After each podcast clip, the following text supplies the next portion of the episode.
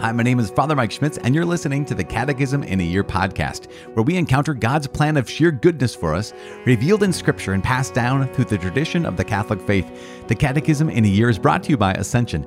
In 365 days, we'll read through the Catechism of the Catholic Church, discovering our identity in God's family as we journey together toward our heavenly home. This is day four.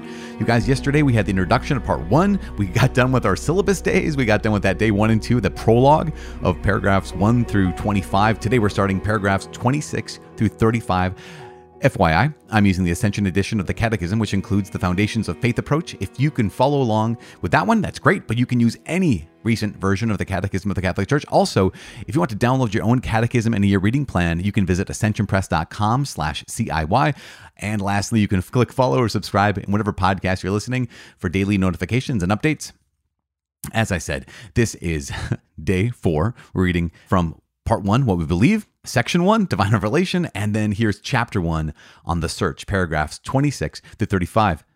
And this very beginning is about man's capacity, human beings' capacity for God. Now, one of the things you're going to hear me say when I'm reading from the Catechism is man. And you probably figured this out already, but man is the classic, I mean, in, in, the English language, man simply means humanity and does not refer to male or female. Just that's that, that makes sense. I just I want to get it out there because today we're going to talk about this like man's desire, the human heart. Man is created by God and for God, and God never ceases to draw man to himself.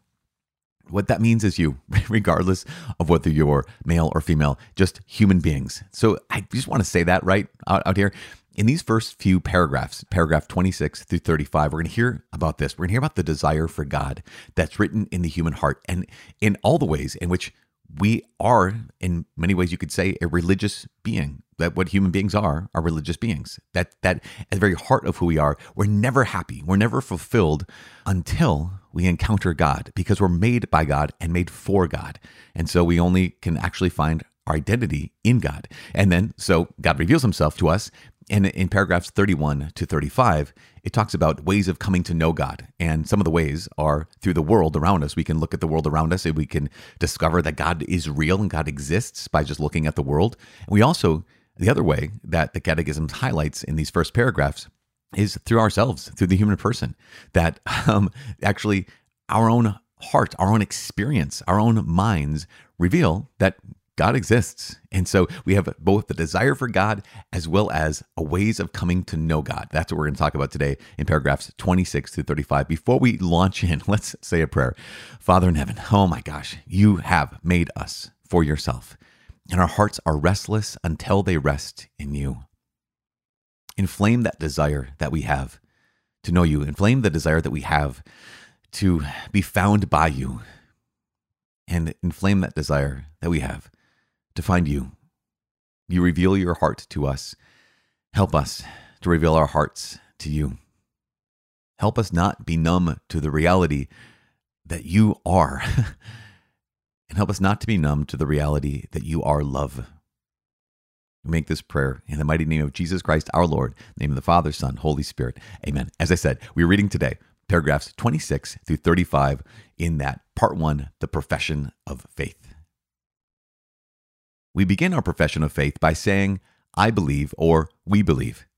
Before expounding the Church's faith as confessed in the Creed, celebrated in the liturgy, and lived in observance of God's commandments and in prayer, we must first ask what to believe means. Faith is man's response to God, who reveals himself and gives himself to man, at the same time bringing man a superabundant light as he searches for the ultimate meaning of his life. Thus, we shall consider first that search in chapter 1, then the divine revelation by which God comes to meet man in chapter 2, and finally the response of faith in chapter 3. Chapter 1 Man's capacity for God, the desire for God. The desire for God is written in the human heart because man is created by God and for God, and God never ceases to draw man to himself. Only in God will he find the truth and happiness he never stops searching for. As the Second Vatican Council states, the dignity of man rests above all on the fact that he is called to communion with God. This invitation to converse with God is addressed to man as soon as he comes into being. For if man exists, it is because God has created him through love, and through love continues to hold him in existence. he cannot live fully according to truth unless he freely acknowledges that love and entrusts himself to his Creator. In many ways, throughout history down to the present day, men have given expression to their quest for God in their religious beliefs and behavior, in their prayers, sacrifices, rituals, meditations, and so forth. These forms of religious expression, despite the ambiguities they often bring with them, are so universal that one may well call man a religious being. As St. Paul said in the Acts of the Apostles, from one ancestor, God made all nations to inhabit the whole earth, and he allotted the times of their existence and the boundaries of the places where they would live, so that they would search for God and perhaps grope for him and find him, though indeed he is not far off from each one of us, for in him we live and move and have our being. But this intimate and vital bond of man to God can be forgotten, overlooked, or even explicitly rejected by man. Such attitudes can have different causes revolt against evil in the world, religious ignorance or indifference, the cares and riches of this world, the scandal of bad example on the part of believers, currents of thought hostile to religion. Finally, that attitude of sinful man which makes him hide from God out of fear and flee his call. Psalm 105 states, Let the hearts of those who seek the Lord rejoice. Although man can forget God or reject him, God never ceases to call every man to seek him so as to find life and happiness. But this search for God demands of man every effort of intellect, a sound will, an upright heart, as well as the witness of others who teach him to seek God. St. Augustine once wrote, You are great, O Lord, and greatly to be praised. Great is your power, and your wisdom is without measure. And man, so small a part of your creation, wants to praise you. This man, though clothed with mortality and bearing the evidence of sin and the proof that you withstand the proud, Despite everything, man, though but a small part of your creation, wants to praise you. You yourself encourage him to delight in your praise, for you have made us for yourself, and our heart is restless until it rests in you. Ways of coming to know God. Created in God's image and called to know and love Him, the person who seeks God discovers certain ways of coming to know Him. These are also called proofs for the existence of God, not in the sense of proofs in the natural sciences, but rather in the sense of converging and convincing arguments, which allow us to attain certainty about the truth. These ways of approaching God from creation have a twofold point of departure the physical world and the human person. The world, starting from movement, becoming, contingency, and the world's order and beauty, one can come to a knowledge of God as the origin and end of the universe as St. Paul says of the Gentiles, For what can be known about God is plain to them, because God has shown it to them. Ever since the creation of the world, his invisible nature, namely his eternal power and deity, has been clearly perceived in the things that have been made. And St. Augustine issues this challenge Question the beauty of the earth. Question the beauty of the sea. Question the beauty of the air distending and diffusing itself. Question the beauty of the sky. Question all these realities. All respond, See, we are beautiful. Their beauty is a profession. These beauties are subject to change. Who made them, if not the beautiful one, who is not subject to change? The human person, with his openness to truth and beauty, his sense of moral goodness, his freedom and the voice of his conscience, with his longings for the infinite and for happiness, man questions himself about God's existence. In all this, he discerns signs of his spiritual soul. The soul, the seed of eternity we bear in ourselves, irreducible to the merely material, can have its origin only in God. The world and man attest that they contain within themselves neither their first principle nor their final end, but rather they participate in being itself, which alone is without origin or end. Thus, in different ways, man can come to know that there exists a reality which is the first cause and final end of all things, a reality that everyone calls God. Man's faculties make him capable of coming to a knowledge of the existence of a personal God. But for man to be able to enter into real intimacy with him, God willed both to reveal himself to man and to give him the grace of being able to welcome this revelation in faith. The proofs of God's existence, however, can predispose one to faith and help one to see that faith is not opposed to reason. Okay, guys, so here we are. Day four. Uh, here we are, part one, what we believe, section one, divine revelation, and chapter one on the search. In at the beginning, paragraph 26, which is actually before, technically, before chapter one. It's kind of a little teaser where it says that we're going to look at these three chapters. Chapter one, consider the search for God, then divine revelation by which God comes to meet us, chapter two, and then finally our response of faith with chapter three. The word of the day, of course, is faith. We're going to get to that technical definition when we get to, I think it's like something along the lines of uh, day 17 or 18. But today, the church simply and very clearly defines faith as our response to God. You know, later on, it'll be a personal adherence to God, but the beginning here is just what's our response to God? And it's remarkable because not only is God our source, not only is God our final end, but God also is the, the ground of all being that, that, that holds us into existence. And it's actually, the Catechism says, His love that holds us into existence. And, and that's remarkable. Quoting basically the Second Vatican Council, it says this It says, For if man exists, it's because God has created him through love. And through love continues to hold him in existence. One of the things we'll hear, and we're going to hear this, you know, for the next year, is that God loves you. Maybe this is something that you have heard your entire life. Maybe you've never heard it before but you likely have heard that God loves you. I am convinced that most people who hear this word, that God loves them, they don't truly believe it. They believe that God merely tolerates them. Or they'll say, well, yeah, I know God loves me, but he loves everybody. That's not, you're not wrong. God does love every, every person he's ever created. But you have to think about this. You and I didn't have to exist, but we do exist. The reason you exist is because God wants you to exist. And so we realize that, wait a second. So, yes, God loves everybody, but he loves everybody infinitely uniquely and infinitely on purpose. and it's just, it's, it's remarkable. You and I didn't have to exist, yet we do. Why? Because God loved us into existence. That's, that's why. To be able to receive that. And every human being, whether they know who God is or don't necessarily have a, a, a belief in God. We have this, this longing inside of our hearts. And, and here's what, again, Second Vatican Council, in paragraph 29, calls an intimate and vital bond of man to God.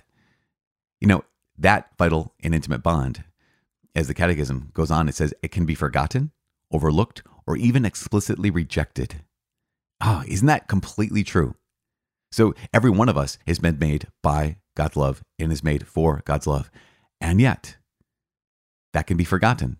It can be overlooked or even explicitly rejected. We can be indifferent to it. In fact, he says those attitudes, that attitude of rejecting or forgetting or overlooking God's love can have a lot of different causes. One is there's evil in the world. And so we, we rebel against that evil by rebelling against God. Or it says religious ignorance or indifference. If there is anything that marks our day and age, it is religious indifference, indifference to the bigger questions, indifference to God Himself.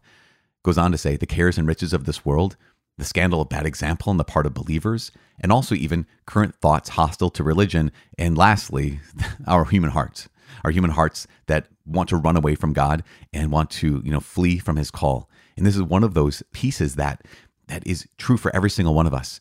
And yet, in the midst of this, God never ceases to call us to seek Him.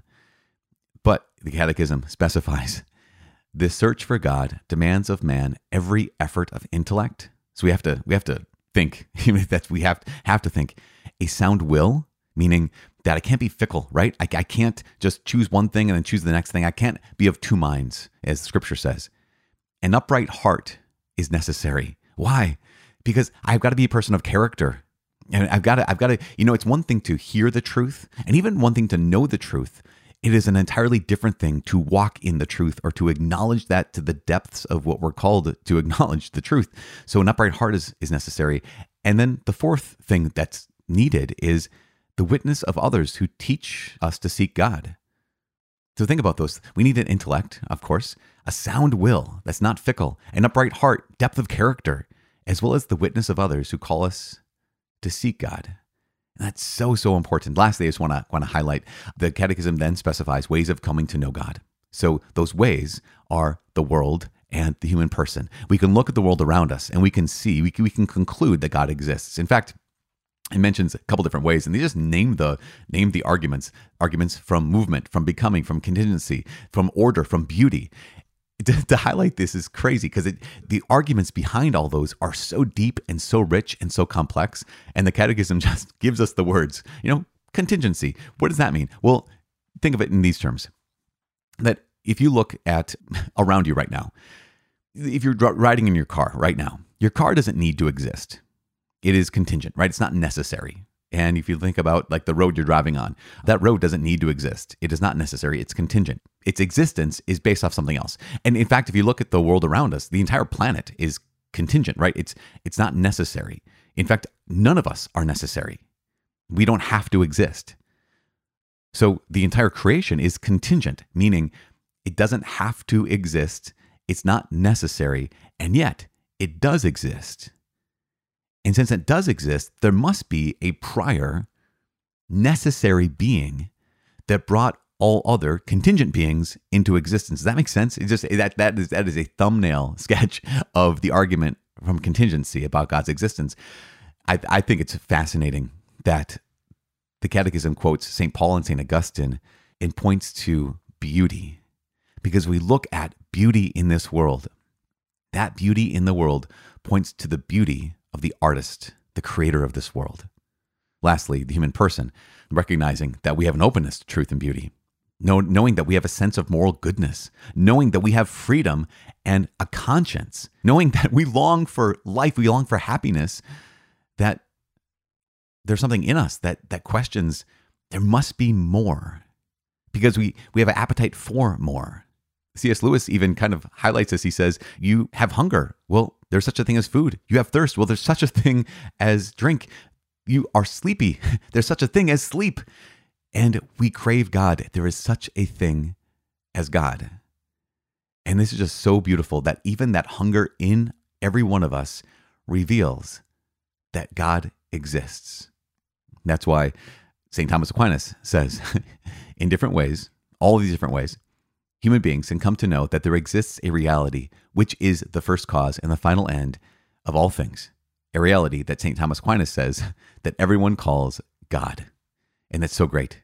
And the last paragraph highlights this that human beings' faculties, our intellect, and our will make us capable of coming to a knowledge of the existence of a personal God.